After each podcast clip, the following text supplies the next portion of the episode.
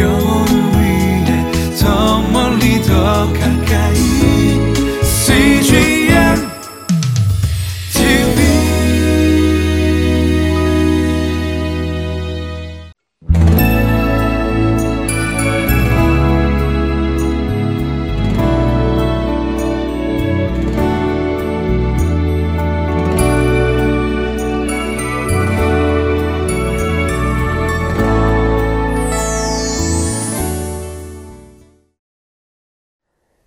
나의 삶을 형통하게 하는 요소는 무엇일까?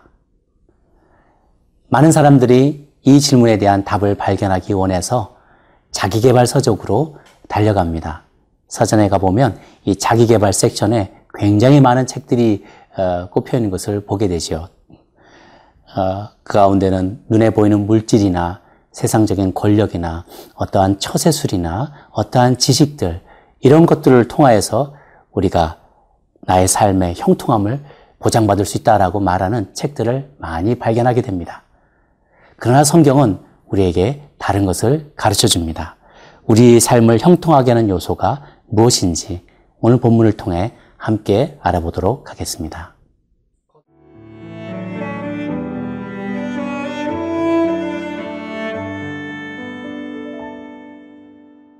역대하 25장 1절에서 13절 말씀입니다. 아마샤가 왕위에 오를 때에 나이가 25세라 예루살렘에서 29년 동안 다스리니라 그의 어머니의 이름은 여호앗단이요 예루살렘 사람이더라 아마샤가 여호와께서 보시기에 정직하게 행하기는 하였으나 온전한 마음으로 행하지 아니하였더라. 그의 나라가 굳게 섬에 그의 부왕을 죽인 신하들을 죽였으나 그들의 자녀들은 죽이지 아니하였으니 이는 모세의 율법책에 기록된 대로 함이라. 곧 여호와께서 명령하여 이르시기를 자녀로 말미암아 아버지를 죽이지 말 것이요 아버지로 말미암아 자녀를 죽이지 말 것이라. 오직 각 사람은 자기의 죄로 말미암아 죽을 것이니라 하셨더라.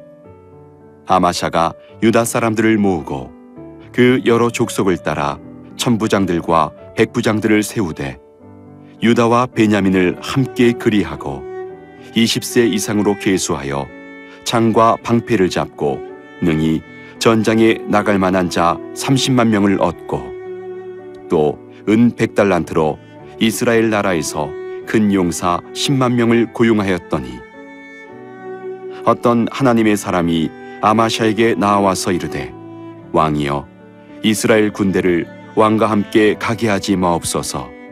여호와께서는 이스라엘 곧 온 에브라임 자손과 함께 하지 아니하시나니. 왕이 만일 가시거든 힘써 싸우소서. 하나님이 왕을 적군 앞에 엎드러지게 하시리이다. 하나님은 능히 돕기도 하시고 능히 패하기도 하시나이다 하니. 아마샤가 하나님의 사람에게 이르되 내가 백달란트를 이스라엘 군대에게 주었으니 어찌할까? 하나님의 사람이 말하되 여호와께서 능히 이보다 많은 것을 왕에게 주실 수 있나이다 하니라. 아마샤가 이에 에브라임에서 자기에게 온 군대를 나누어 그들의 고향으로 돌아가게 하였더니 그 무리가 유다 사람에게 심히 노하여 분연히 고향으로 돌아갔더라. 아마샤가 담력을 내어 그의 백성을 거느리고 소금 골짜기에 이르러 세일 자손 만 명을 죽이고 유다 자손이 또 만 명을 사로잡아 가지고 바위 꼭대기에 올라가서 거기서 밀쳐 내려뜨려서 그들의 온몸이 부서지게 하였더라. 아마샤가 자기와 함께 전장에 나가지 못하게 하고 돌려보낸 군사들이 사마리아에서부터 베토론까지 유다 성읍들을 약탈하고 사람 3천 명을 죽이고 물건을 많이 노력하였더라. 아마샤는 요아스의 아들로 25세에 등극해서 29년이라는 세월 동안 유다를 다스린 왕이었습니다. 2절에 보니 아마샤가 여호와께서 보시기에 정직하게 행하기는 하였으나 온전한 마음으로 행하지는 아니하였다라고 평가를 합니다. 음, 역대기는 왕 한 사람 한 사람의 행한 바들을 여러 가지 모양으로 평가를 하는데요. 그는 온전하지는 못하였지만 산당을 완전히 다 없애지는 못하였지만 그러나 그 중에서도 어, 나름대로 하나님 앞에 정직하게 행했던 왕이었다라고 평가를 합니다. 그렇게 하나님 앞에 정직하게 행했다라는 평가를 받은 왕들이 몇 명이 있습니다. 여호사밧, 요아스, 우시야, 히스기야, 요시야, 그리고 아마샤였습니다. 그러나 그는 자신의 권력이 안정되자 부왕, 자기의 아버지를 죽였던 신하들을 찾아내어 그들을 죽이게 됩니다. 4절 그들의 자녀들은 죽이지 아니하였으니 이는 모세의 율법책에 기록된 대로 함이라. 곧 여호와께서 명령하여 이르시기를 자녀로 말미암아 아버지를 죽이지 말 것이요 아버지로 말미암아 자녀를 죽이지 말 것이라. 오직 각 사람은 자기의 죄로 말미암아 죽을 것이니라 하셨더라. 부왕을 죽였던 신하들을 찾아내어 죽였지만 그는 부모의 죄로 인해서 자녀를 죽이지 말라는 신명기의 말씀에 순종하였습니다. 아마샤의 어머니는 예루살렘의 사람 여호아단이라는 사람이었는데 대장 여호야다가 자기 아버지인 요시아 왕에게 소개시켜 준 인물이었습니다. 그만큼 말씀에 충성되이 어, 그리고 말씀을 순종하기를 원하는 그런 여인이었기 때문에 그런 어머니 밑에서 자라난 어, 아마샤 왕은 아마도 그 덕분에 하나님의 말씀에 순종하는 법을 배웠던 것 같습니다. 자신의 아버지를 시한 신하에 대한 그 보복의 감정이 그것을 통제할 수 없었더라면 그의 자녀들까지도 다 몰살시켰을 법도 한데 그는 거기서 멈추게 됩니다. 자신의 그 보복의 감정을 다스리고 어, 그 신하들의 자녀들까지 죽이지는 않습니다. 사실 따지고 보면 자기 자신도 만약에 그 신하들이 아버지의 죄 때문에 어, 자녀까지 죽였다라면 자신도 생명을 부지하지 못하였을 것입니다. 이제 세월이 흘러서 그 아버지를 시해한 신하들을 죽였지만 그의 자녀들까지 죽이지 않는 것은 어찌 보면 그가 받은 은혜를 조금이라도 갚는 그런 부분이라고 할 수 있겠지요. 우리는 때때로 사사로운 감정에 사로잡혀서 하나님의 말씀을 거스를 때가 많이 있습니다. 내 안에 어려운 감정들을 마구마구 쏟아 넣을 때가 있어요. 그리고 나서 한마디 더 합니다. 그래도 나는 뒤끝은 없는 사람이다. 어, 그러나 이미 주변에 많은 사람들, 특히 나와 가까운 사람들이 받은 그 상처는 돌이킬 수 없는 경우가 많이 있습니다. 그렇게 마음껏 가까운 사람들에게 나의 감정을 쏟아붓고 나서 돌아서서 후회하는 경우가 우리는 얼마나 많습니까? 감정은 영어로 emotion이라고 합니다. E는 바깥으로 X라는 뜻이고 모션은 움직인다는 뜻입니다. 바깥으로 움직이는 힘을 말하는 것이죠. 이 이모션, 감정은 우리가 건강하게만 사용하면 큰 힘과 에너지를 발휘할 수가 있습니다. 불의한 일들을 볼 때 그 마음에 생겨나는 정의감과 이 분노를 잘 사용하면 우리는 현실을 개혁하는 어, 개혁자가 될 수 있습니다. 굶어 죽어가는 많은 이들을 바라볼 때 내 마음에 생겨나는 긍휼의 감정을 그 감정을 잘 활용하는 사람들은 자신의 온 몸을 온 마음을 헌신하여서 그들을 돕는 일에 자신의 삶을 쓰기도 합니다. 감정을 건강하게 사용할 때 우리는 세상을 더 나은 곳으로 바꿀 수 있습니다. 다만 하나님의 말씀이 나의 감정을 온전히 다스릴 때만이 그것이 가능하게 되는 것입니다.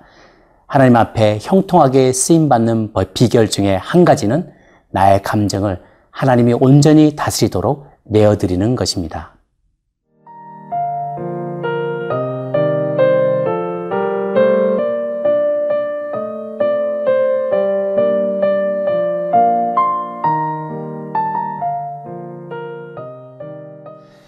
한편 아마샤 왕은 왕권이 안정되자 에돔을 정복하려는 계획을 세우게 되었습니다. 그래서 자신의 유다 나라 안에서 30만 명에 달하는 군대를 모집하게 됩니다. 그러나 그것만으로도 부족하다고 여겼는지 그는 북이스라엘에서 용병 10만 명을 고용하게 됩니다. 이것을 위해서 자그마치 은 100달란트를 지불하였습니다. 5절, 6절을 보겠습니다.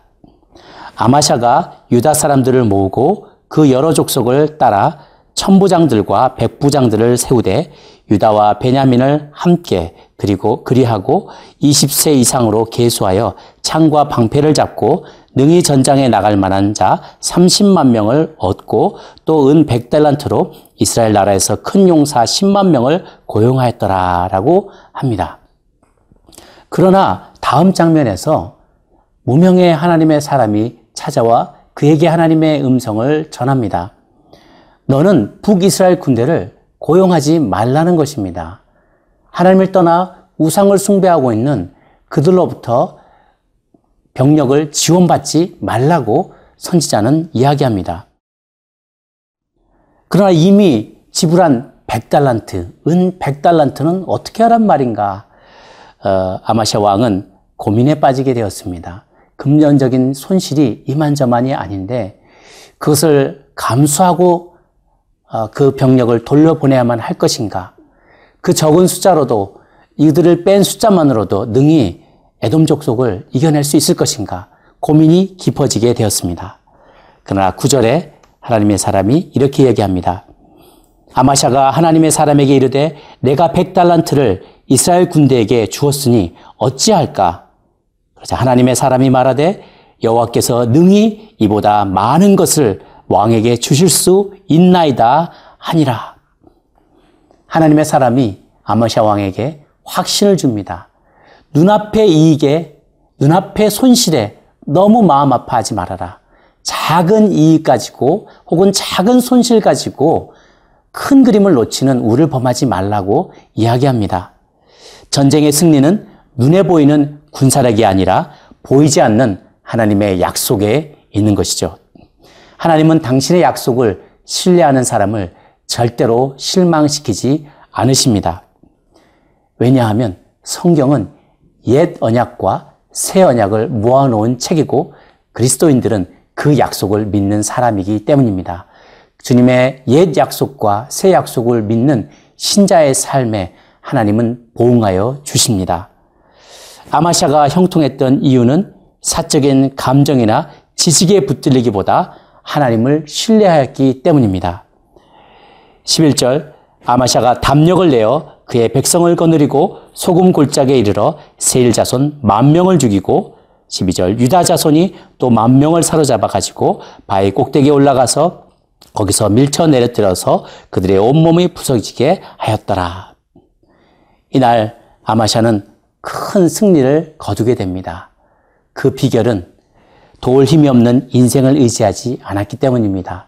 사람의 호흡은 코에 있어서 언제나 호흡이 끊기면 죽을 수밖에 없는 연약한 존재라고 성경은 말하고 있지 않습니까? 사람의 숫자, 병력에 의지하지 아니하고 특별히 우상을 섬기는 부정한 군대와 함께 연합하지 아니하고 오직 살아계신 하나님만을 의지하였기 때문에 하나님은 이날 아마샤에게 큰 승리를 주셨던 것입니다. 눈에 보이는 인간적이고 세상적인 방법을 의지하지 말고 하나님만 의지하며 믿음으로 행할 때 하나님은 저와 여러분의 삶에 큰 승리를 허락하여 주실 줄로 믿습니다. 함께 기도하겠습니다. 고마우신 하나님 아버지, 우리 모두 주님 안에서 주님의 뜻대로 형통하는 삶을 살기를 간절히 소망합니다. 그 비결을 우리에게 알려주시니 감사합니다. 나의 감정을 하나님의 그 손 안에 온전히 붙잡힐 수 있도록 내어드리는 저희들 되게 하여 주시옵소서. 눈에 보이는 힘보다 보이지 않는 하나님의 언약을 신뢰하는 우리 모두가 되게 하여 주시옵소서. 그렇게 오늘 하루 우리와 동행하실 줄 믿사옵고 살아계시는 우리 주님 예수님의 이름으로 기도 올려옵나이다. 아멘.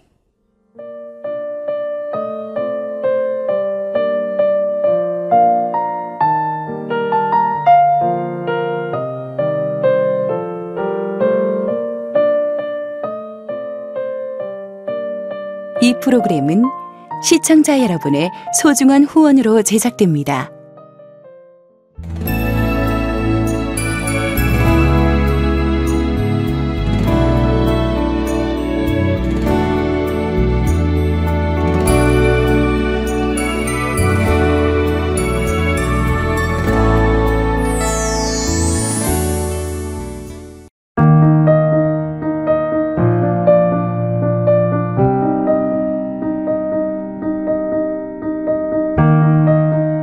대학교 2학년 때 참석했던 수련회에서 자비량 선교사로 섬기겠다 서원했던 서종경 집사님. 바쁜 삶을 살다 보니 하나님께 드렸던 서원은 어느새 잊혀져 버렸습니다. 군대를 가고 또 취업을 준비하면서 까맣게 잊었는데 회사에서 인도 지역 전문가를 모집을 하는 기회가 있었습니다. 아무도 없는 곳에 가서 하나님만 의지하고 한번 살아보면 어떨까? 그게 이제 계기가 되온 거죠. 낯선 문화. 광야 같았던 타문화권 생활은 생각 이상으로 어려웠습니다. CNTV의 위력은 저희 생각한 것보다 큰 것 같습니다. 생각지도 않았던 사람들이 하나님을 알게 되고 또 하나님을 잊었던 사람들이 하나님을 새롭게 만나게 되고 그런 것 같아요. 아침 저녁으로 하나님의 인도하심을 구하고 또 하루의 삶을 돌아보면서 CNTV를 좀 더 많이 보게 되었어요.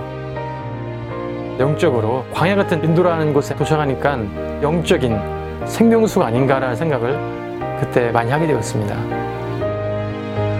갈급했던 그곳. 서종경 집사님과 CGN TV는 함께했습니다.